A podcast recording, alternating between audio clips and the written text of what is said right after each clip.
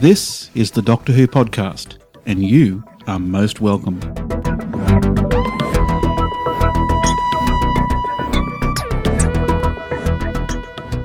Good evening and welcome to the Doctor Who podcast. Tonight we're going to be reviewing an adventure in space and time, an exciting tale of time travelers in the fourth dimension.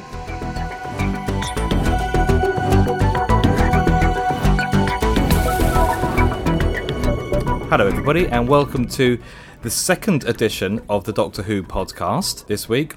And this is the other side, really, of, of the camper van. Yesterday, you heard Stephen, Tom, and I. Well, I'm still here because I have no life and I don't leave the camper van, but I have three new companions Ian, Tony, and Laura. Hello, everybody. Hello. And from that wonderful introduction, you can tell that we're going to be going back in time. We're going to be looking, well, we're going to be looking at a documentary about Doctor Who. So we've got actors playing other actors who are playing our favorite. Yeah, it's going to get confusing, isn't it? Yep.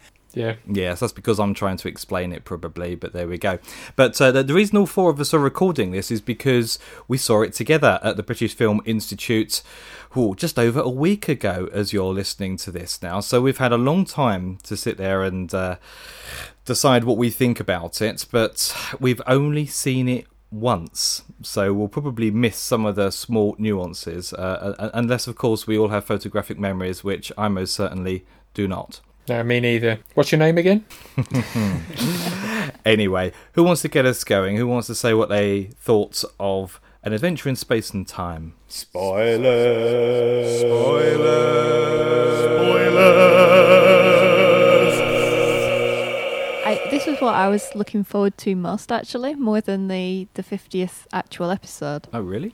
Yeah, I don't know why. I just it just really appealed to me, and yeah, it was brilliant. I really, really enjoyed it. I laughed, I cried, and I loved it. Why? Why was this the thing that you were looking forward to the most? I guess because Day of the Doctor could be disappointing. it could be all hyped up and disappointing. Mark Gatiss is good writer, I think, and also I can not Not being a proper fan. You know, I'm quite find it. I find it quite interesting the whole kind of culture around Doctor Who as much as the actual show itself. So I find it quite interesting to see the history of it and that kind of thing. So I think that's what appealed to me. Well, I, I think it's quite interesting actually. You, you say that you're not as uh, well, perhaps you're not as rabid or as manic a fan as uh, the other three of us here. But um, do you think that mattered? You know, it, it had so much for die-hard fans that presumably people who aren't as crazy about the show wouldn't have picked up. I don't think that's a problem because I think if you're not going to get it, it, it just goes over your head anyway. I think the story as- as a film in itself was enough. Everybody has the context of what Doctor Who has become, even if they don't know the original story. And I think probably people just find out something about the origins of it. I don't think that you actually needed to know very much at all about Doctor Who in advance of watching this. It was, I mean, Mark Gatiss said after we saw it that it was pitched as a human character drama first rather than being fan service and I would completely agree with that that actually the heart and soul of this program was watching the journey that Verity Lambert went on and the journey that William Hartnell went on and the personal challenges and uh, joys that they went through rather than it being a very nerdy look at sort of the, the facts and figures and the sort of the, the, the canon stuff that uh, us fans get excited about. Which isn't to say that there aren't those things in there. There's some lovely little touches that as a fan will just put a great big grin on your face. Do, do you think there was enough in there to help people engage with, let's say, the character of William Hartnell in this piece, rather than um, you know the character of, of the Doctor? Well, that's that's interesting, isn't it? Because I think as Doctor Who fans, we were automatically engaged. So I was instantaneously plugged in, yeah. But I, I don't think William Hartnell or the way even David Bradley played him was was meant to be that engaging. At least for the first half of this. I mean, they introduced a guy as uh, irascible. I mean, that's the word they always use to describe William Hartnell, isn't it? I, I old man, and he was grumpy. He was grumpy for various reasons, and it seems that although he clearly warmed to the show and uh, warmed to the success the show had, and his grumpiness increased at the same time his health deteriorated. So I'm not so sure. It's not until the last half an hour or so that you begin to empathise with Hartnell as, as portrayed by Bradley, I think. I'll be honest with you, William Hartnell is probably the, the Doctor I've watched the least, and it's probably the era that I have the, the least affinity with. I find some of those early episodes quite hard going. For no particular reason in my mind, I kind of associated William Hartnell with having the character of the Doctor, which is madness. You know, he's an actor, of course he's going to be different from his character. Mm. Um, and by the end of this, I actually found myself with a new appreciation of the man behind the character, and actually wanting to learn more. And I, I want to seek out that recent interview footage that was found and see a bit more about the the, the, the man himself, who you know it, it's not a surprise, but you know it, it sometimes blindsides you a bit that he is different from the character he played. And funnily enough, I think that the character himself within the show went on a similar journey. That he started off, as you say, quite irascible, and in fact, not far away from the sort of the classic characterization of the Doctor. But then he went on a journey and softened up as he went along as well, and until the end, when he was uh, actually a very sympathetic character. I absolutely loved it. I thought it was fantastic. The production values were sky high. Uh, it was a it was quite a, a, clean, polished version of the 1960s, but it was fantastically 1960s. You could smell the bakelite coming off the cameras as they were as they were uh, working and recording in the studio. They did a fantastic job of the sets. They did a fantastic job of, of recreating the atmosphere. The costumes were were brilliant. Yeah. Um, there are photo calls throughout the piece where new companions are introduced, um, and people like Maureen O'Brien, her costume that she was wearing in that photo call was what she was wearing in the original photo call uh, back in the 1960s, or a recreation thereof. The attention to detail was superb. Um, you're absolutely right. It is a human story. It is about Verity, and it is about William Hartnell. Um, but the way it was produced, the way it was written, was absolutely top notch. Yeah. and uh, you only had to look around the BFI and listen for people who were sort of sniffing and, and coughing and trying to pretend that they were not you know, really becoming uh, overwhelmed with emotion during the uh, the screening, um, to tell that it was having a big effect not just mm. on hmm. me but you know 500 odd people who were there. Yeah, I agree. I mean, it's, it's, a fairly atypical audience, I think, at the BFI because every single person was hanging on every word of dialogue and was looking at every single prop within the drama in and checking to make certain that it was accurate. And I, I think, to be honest with you, um, I, I, I, agree. I mean, the set design was absolutely fantastic, and I, I think they got the detail absolutely right. I, I wonder whether they romanticized the the facts a little bit. Uh, I mean, you both, you know, hmm. you and Ian have mentioned it's a human drama, and I think that's fundamentally true. And any story these days has to have interesting characters in it, or people you can at least empathise with. The most prominent characters, Verity Lambert, Waris Hussein, to a degree Carole Ann Ford, but not so much, just just were, were stunning. You know, it, it was a fantastic way of, of depicting this story. I mean, we, we all know to a degree what happened and how Doctor Who came about but no one's ever seen it just unfold inside of 90 minutes. And uh, yeah, I, I would agree. I, I think from the TARDIS set to the costumes to the way that the actors chose to portray the um, the other actors, I, I just think it was it was done with sensitivity and care, and it was very clear after the event at the panel that Mark Gatiss was. Um, oh, you know, this must have been his absolute dream project, and uh, must yeah, have been I, terrifying. I, I think so. I think so. But this is something that's been in his mind for a very long time, and he pitched it or he pitched a concept ten years ago for the 40th anniversary and was was knocked back. So this is something he said that he started writing a script for a very long time ago, and. Uh, I think he's he's done fandom proud. I thought David Bradley was excellent casting facial expressions, vocal expressions, and things were were spot on. And I don't want to say anything negative about the performance, except he was a bit tall. but you can't you can't really do anything about that. Well, you could stoop a little bit. Yeah, or make everybody else stand on a box. Agreed, which, which he didn't do. But no, I, I, I didn't notice that. I, no, I think I he I think he looked a little bit older than Hartnell at times. Well, he is he is significantly older than Hartnell was when he took on the role. Uh, absolutely, Hartnell was only fifty five, uh, and Bradley's significantly older than that, I think. But yeah, I hmm. the, the portrayals and the performances for me, I didn't have any problem with at all. They all looked remarkably similar. I, I think there was probably the most difference between William Russell and, and the actor who played that in, in Space and Time. I, I thought they didn't really look very similar. And uh, I thought it was kind of ironic that um, William Russell was actually in this anyway, and had had a good few lines as a uh, was it a car park attendant? So um, Ah, That was William Russell. That was I- William I completely Russell. missed. I knew he was in it, and I was looking out for him, but I completely missed that that was him. oh, if you'd have looked around Oh. the BFI at that moment, absolutely everybody had had a grin from ear to ear. except Tony. Well, apart from Tony, because yes, you uh, you didn't realise, but uh, it, it was a funny scene anyway, and I'm really glad they gave him a little bit of meat to get his teeth into. You know, I, I thought it was really good.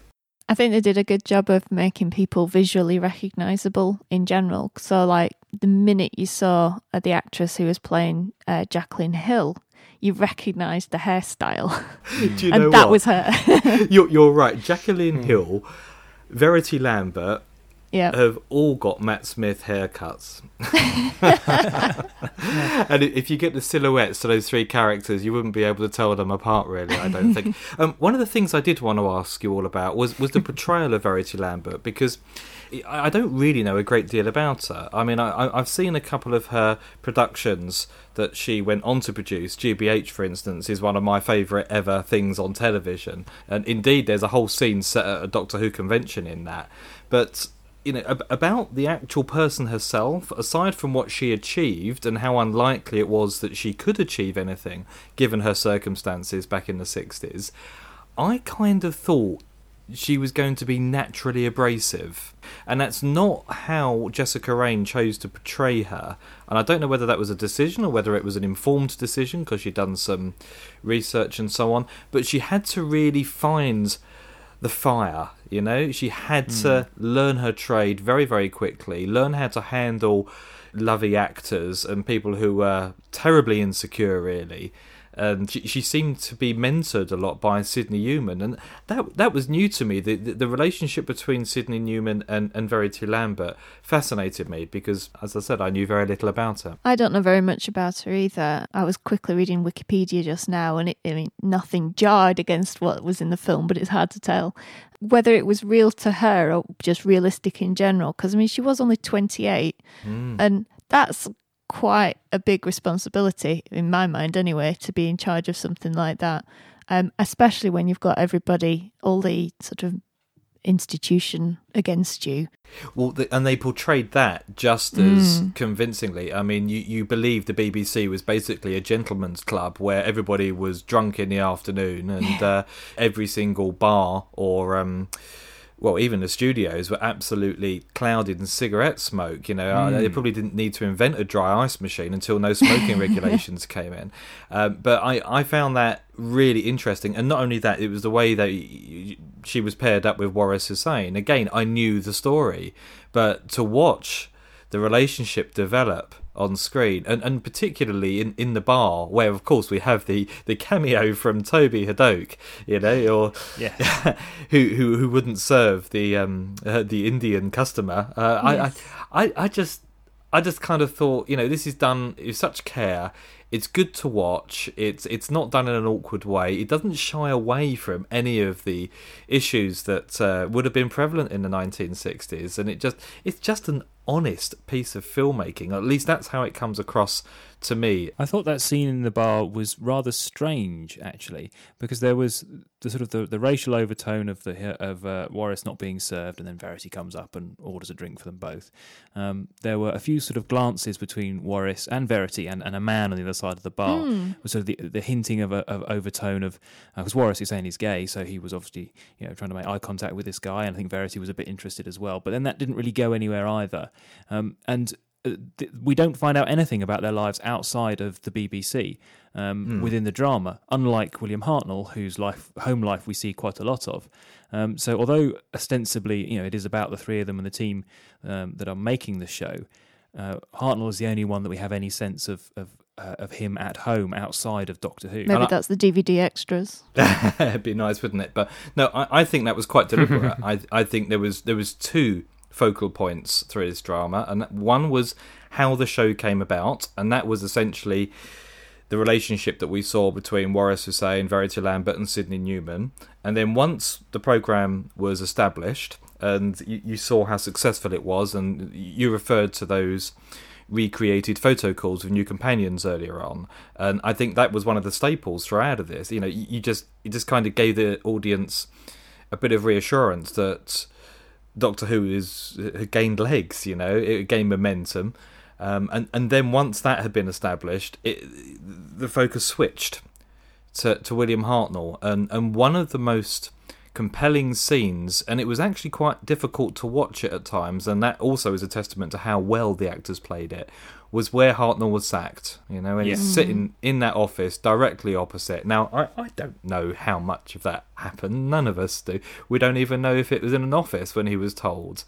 But, uh, you know, the point was he was asked to leave. And then Gatiss, you could say this is taking dramatic license, shows him in tears in his house, saying, "I don't want to go." You know, Spookily Team preempting Dave David Tennant. Tennant's precisely, last lines. precisely. And I, I'm not sure how far you can push uh, or pull, should I say, at the heartstrings, because I uh, that was clearly a dramatized moment, you know, an over dramatized moment, and. Uh, Whilst it was great to watch, you do wonder whether or not they're trying just a little bit too too hard there. Saying that, we, we, we had Jessica Carney in the panel afterwards, Hartnell's granddaughter, who features in the programme and has written his biography. And she clearly was very affected by the programme. In fact, she had to step outside before she could come on the panel, and it delayed the panel slightly because she was slightly overcome with emotion by what she saw. From what she was saying, she s- clearly saw the truth of her grandfather in the portrayal that David Bradley did. So, I mean, there's obviously going to be some dramatic license taken, and that's what happens when you put anything like this on onto TV. But my feel was that it wasn't a million miles away from the truth. But I think the essence of it, that he grew to love the character, love the show, love what it was doing for him and what he got out of it, and then had it taken away from him at great, you know, personal loss. I suspect that's actually fairly close to the truth. Yeah, I mean, ultimately, I mean, we said right at the top of the show, it's a human drama. It's actually a very sad story for William Hartnell as well, because I mean, before he's cast as as the Doctor, then you know you, you get to see how insecure he is, and the acting profession is seen with with such glitz, and you know it's it's it's so attractive, and so many people who are young want to go into the profession, and yet it's probably one of the most insecure professions in existence, and it's probably got the most insecure people in it, you know, because they never know where the next paycheck is coming from. They're always concerned about, you know, how they're perceived because their perception largely informs their ability to obtain more work and therefore another paycheck. And you know, un- until you get to Hollywood status, you know, it, it's a very insecure life. And I think they showed how Hartnell dealt with that really, hmm. really effectively and it was quite worrying because all, all you did you saw him watching the television drinking and smoking and being not very nice to his granddaughter.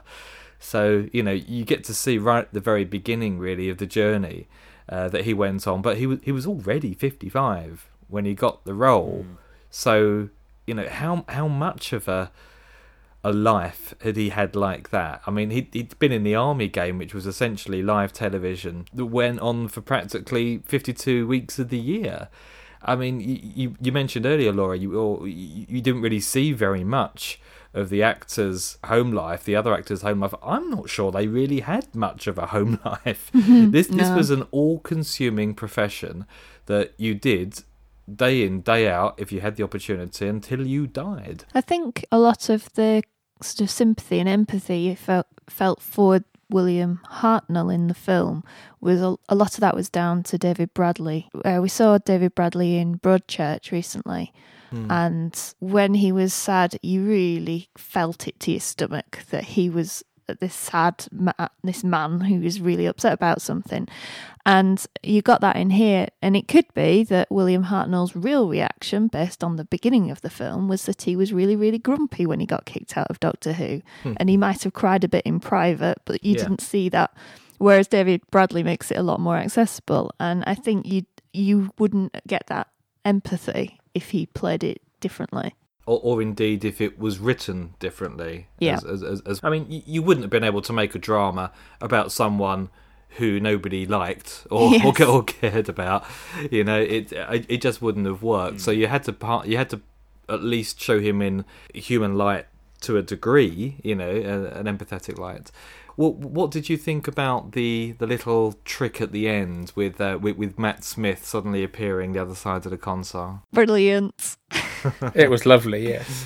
And, and it just played into the emotion of the whole piece. And this really was an emotional piece, perhaps slightly surprisingly for something. I mean, us Doctor Who fans are famed for our lists and facts and figures and spreadsheets of episodes, and to to have the, the this show, which is a celebration of its its founding, to be such an emotional piece, and that I think was just you know the cherry on on, on the top of that towards the end. Mm. And you know, I felt myself my heart soaring during the, the happy moments and, and crashing during the sad moments. It really did carry you along.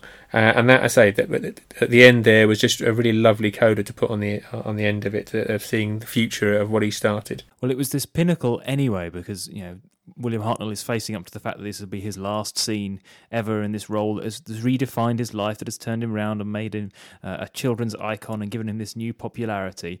Um, and David Bradley plays that superbly, and you know there are tears in his eyes, and he's he's really f- sort of holding back the emotion in a very British way. And then the next shot it cuts to, it's it's the eleventh Doctor, hmm. um, and it, it's not clear within the context of the drama what he's seeing. Is he seeing Matt Smith playing the Doctor, or is he seeing the Doctor? But that doesn't really matter because he's there and he sees fifty years in the future, um, and that the show that he has laid the foundation stones of um, is still going strong, stronger than ever, uh, arguably.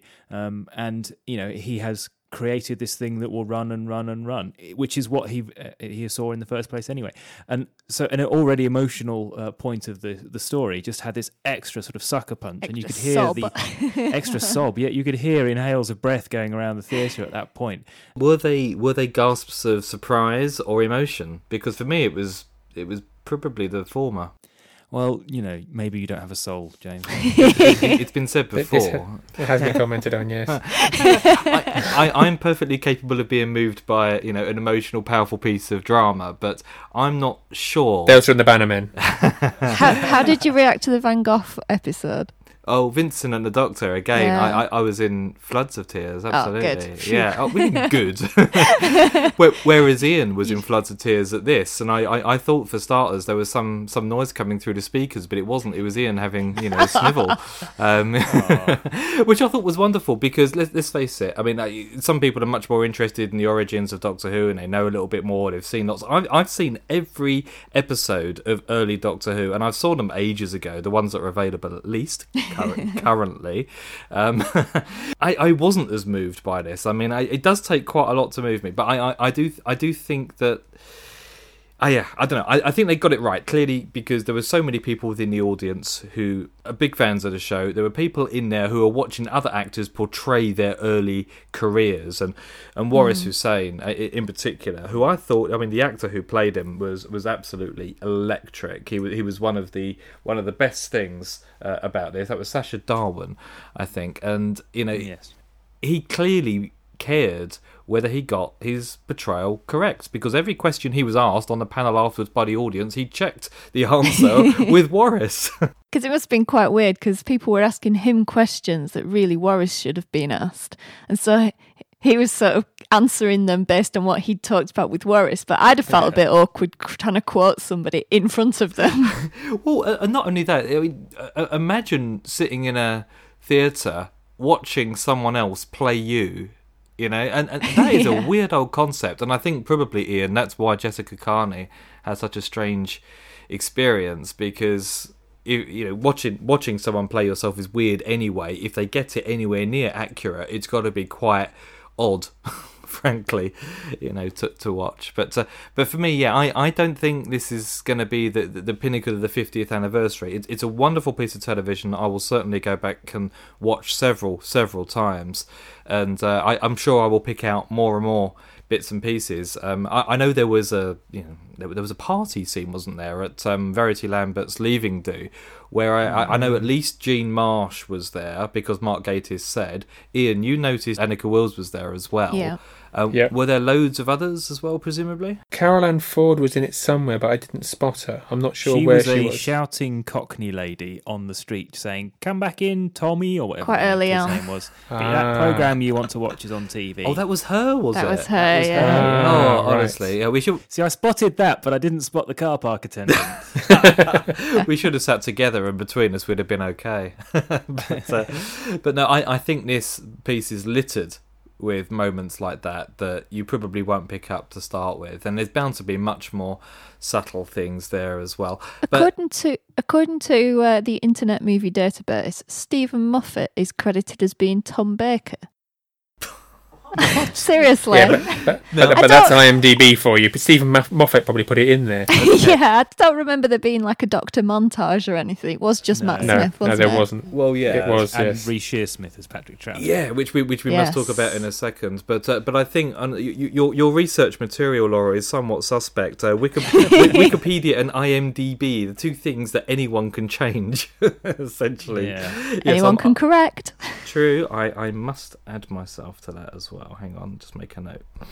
Good. Did you play Sylvester McCoy? Anyway, I, I just um just wanted to mention um or, or talk about uh, t- two things really. Um, Reece Shearsmith, you mentioned him a little a little while ago. I would have said that was the only performance that fell flat for me. yeah, I agree. Hmm, just wasn't convincing. Yeah, Rishi Smith, who was in League of Gentlemen, uh, League of Extraordinary Gentlemen, whatever, with uh, Mark Gatiss, um, and he came. He only had about four or five lines, um, and the focus was on Hartnell in terms of his feeling about handing over rather than on Troughton. But yes, it was a bit of a strange performance. It didn't have a lot of depth No. and gravitas. No, to it. I, and that's that's a, exactly the way I felt too. Uh, and he also looked far too young, as, as far as I'm concerned. I thought that. Um, He, he did look young. I think, to be honest, I think the, he got the mannerisms not far off actually. But Pat Troughton is such a unique character and one we're, we're all so familiar with that is a little bit like the uncanny valley. If you get close but not close enough, it's horrible. And I hmm. think he, he did actually get the mannerisms reasonably well, but he's not Pat Troughton, so it's just not right. Yeah, I, I don't know. I think it probably didn't help after completely buying into David Bradley's performance 100%. Then you get this young looking Patrick Troughton who is very bouncy. Um, it, it, it was so obvious that it was a wig that he was wearing as well. And, and, and like you say, Tony, it, it- there was no depth to it. There was no. Uh, I, I, there was just no gravitas. I hate using that word, but it, it, it just seemed a little bit of a flippant way to, to end, and it was a bit of a shame. Bit of a shame, but that that was the only real negative point I can really pick up on this entire entire program. I, I quite like the way that they, they they conveyed the passage of time as well. I mean, the program had to be timey wimey. It was shown partially by flashback and so on, but of course you got you got the TARDIS there, so they had that as the what was it now? Was it a datometer or something? The year Yearometer. The Yearometer. There you go. I mean, was that a little bit too obvious? Well, yes, but so what? Is You, you've got it, as, as Mark Gatiss said, if you want to do timey-wimey stuff, you have a time machine. Of course you're going to use it. Yeah, and they spent so much on recreating that console that you know they wanted to get it in as many shots as possible. Probably. Yeah, well, I'm sincerely hoping it's going to turn up on our screens in just a few days' time in Day of the Doctor as well. So, uh, in in some way, and hopefully, hopefully, David Bradley will as well. But uh, Yeah. I'm, I'm certain there's going to be a, a, a couple of surprises, and you know, you're not going to have two totally separate productions. You you, you get to, you spend all that time and money recreating.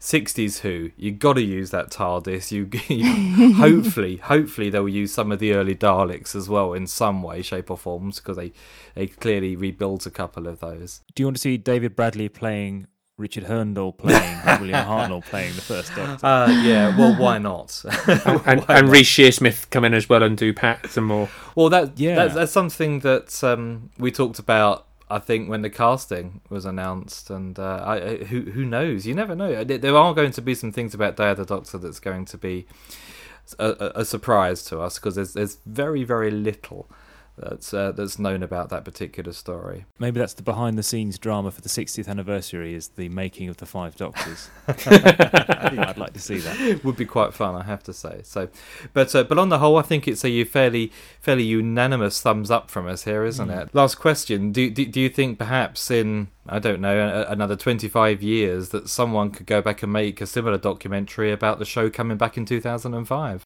That and the, the whatever the scandal is around Christopher Eccleston leaving.